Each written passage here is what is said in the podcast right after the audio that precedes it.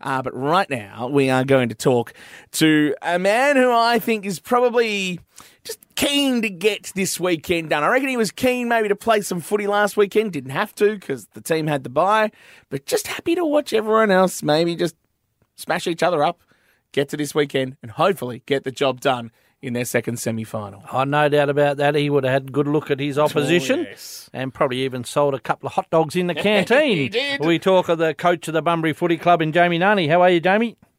Good guys yourselves. Going well. Now, before we go into football, um, uh, Alan Crane is an aficionado of the hot dogs, and that's been pretty apparent if anyone listens to this show. Uh, how do you go about making a good hot dog behind the canteen there on uh, on the weekend? Because I did see you uh, doing some good work at the canteen, especially at the Brunswick Oval. Nice job.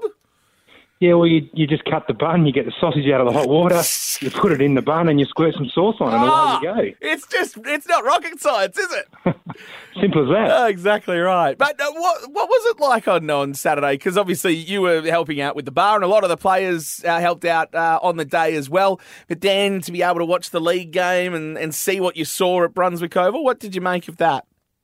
Yeah, well, it's, it's good to have that week off and uh, get in and get your hands dirty and help out in the kitchen. Yep. Uh, it goes a long way to helping the footy club.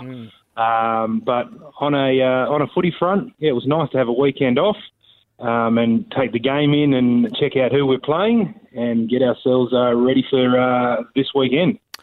Jamie, we might jump back to the Donnybrook game. Uh, HBL on Saturday night, I thought they were going to finish on top. You had to win by a lot of goals.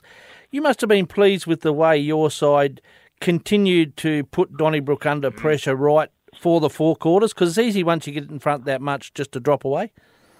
Yeah, well, I mean, I went out and watched the last bit of the Brunswick game, and I, I did the sums and thought, okay, we kicked 16 goals, we hold Donnybrook to four, you know, we finish on top.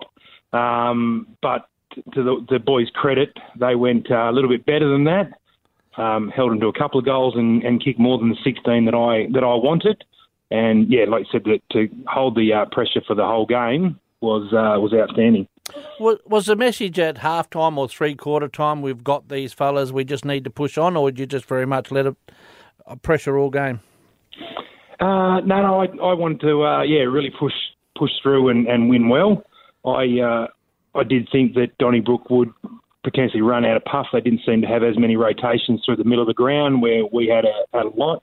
Um, and probably in the end, that's uh, that's what did happen. They held in the third quarter. They chipped the ball around, but then the last quarter it, it opened up again. And one thing about the Donnybrook football, uh, the Donnybrook, the Bunbury Football Club, you notice is uh, your fitness levels. Did you put a plan into place for when we had that break for players to to uh, follow, or did they very much do their own work until you were allowed to get back on the track?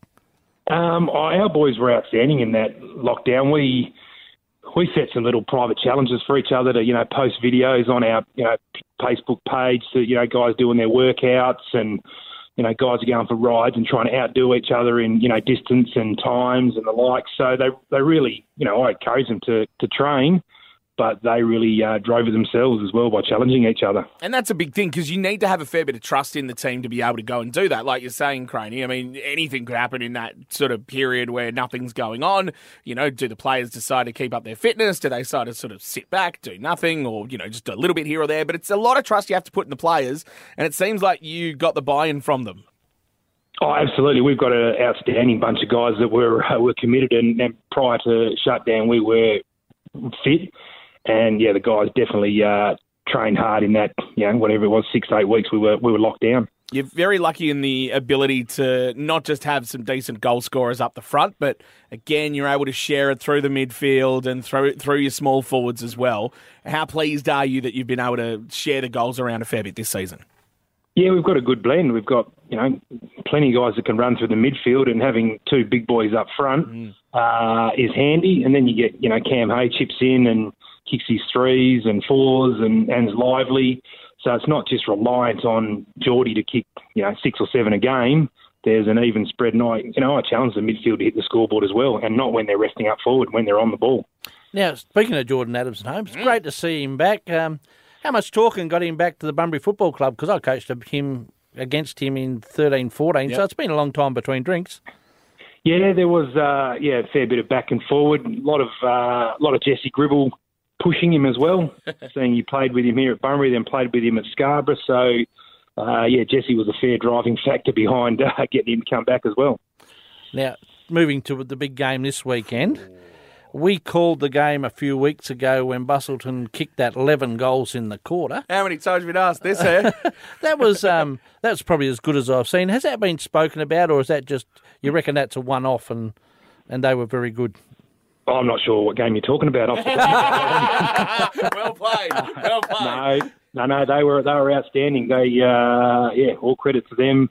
And you know, kick 11 goals in a quarter, and you're playing against the top side, so they were they were hard to stop. And whatever we tried, we just couldn't stop them that day. And that was a quarter out of the box. Um, that you know, if they produce that again, they're going to hard to beat. But I don't think they'll they'll be kicking 11 goals a quarter again. That's the thing. Outside of that, It was third- electric, Oh, it? it was amazing football. But outside of the, that third quarter, you guys won the rest of the game. Um, what did you take away from those other three quarters in that match? Yeah, well, I suppose at three quarter time, I just told the boys they were embarrassed, so they had to go and get some pride back.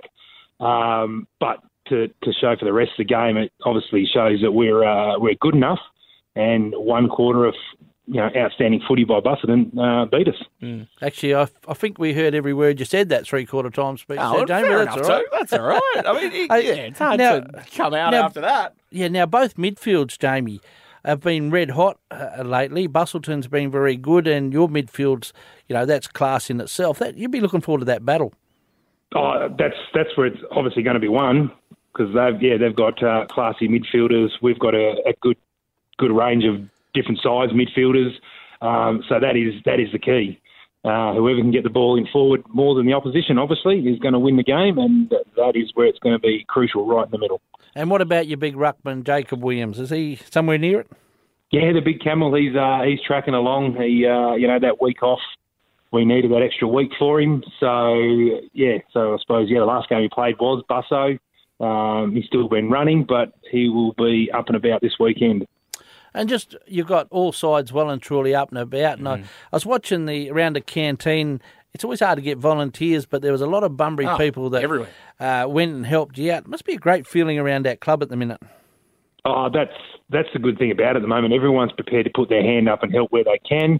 Uh, they are happy to help. Well, you know, go and support the girls as they did on the weekend. Get in the canteen, help. They just do what they got to do because they just love being around each other. Yeah, the Colts, the reserves, the league team, all in action this Sunday in what's going to be a super day at Payne Park. Uh, 3 p.m. start for the league, Bunbury versus Busselton. And of course, we will give you uh, updates on that game as we're doing our call of HBL and the Collie Eagles and look forward to hearing how the side goes this weekend. Jamie, really appreciate you taking the time to have a chat to us and best of luck for Sunday in the second semi. Thanks, guys. No dramas.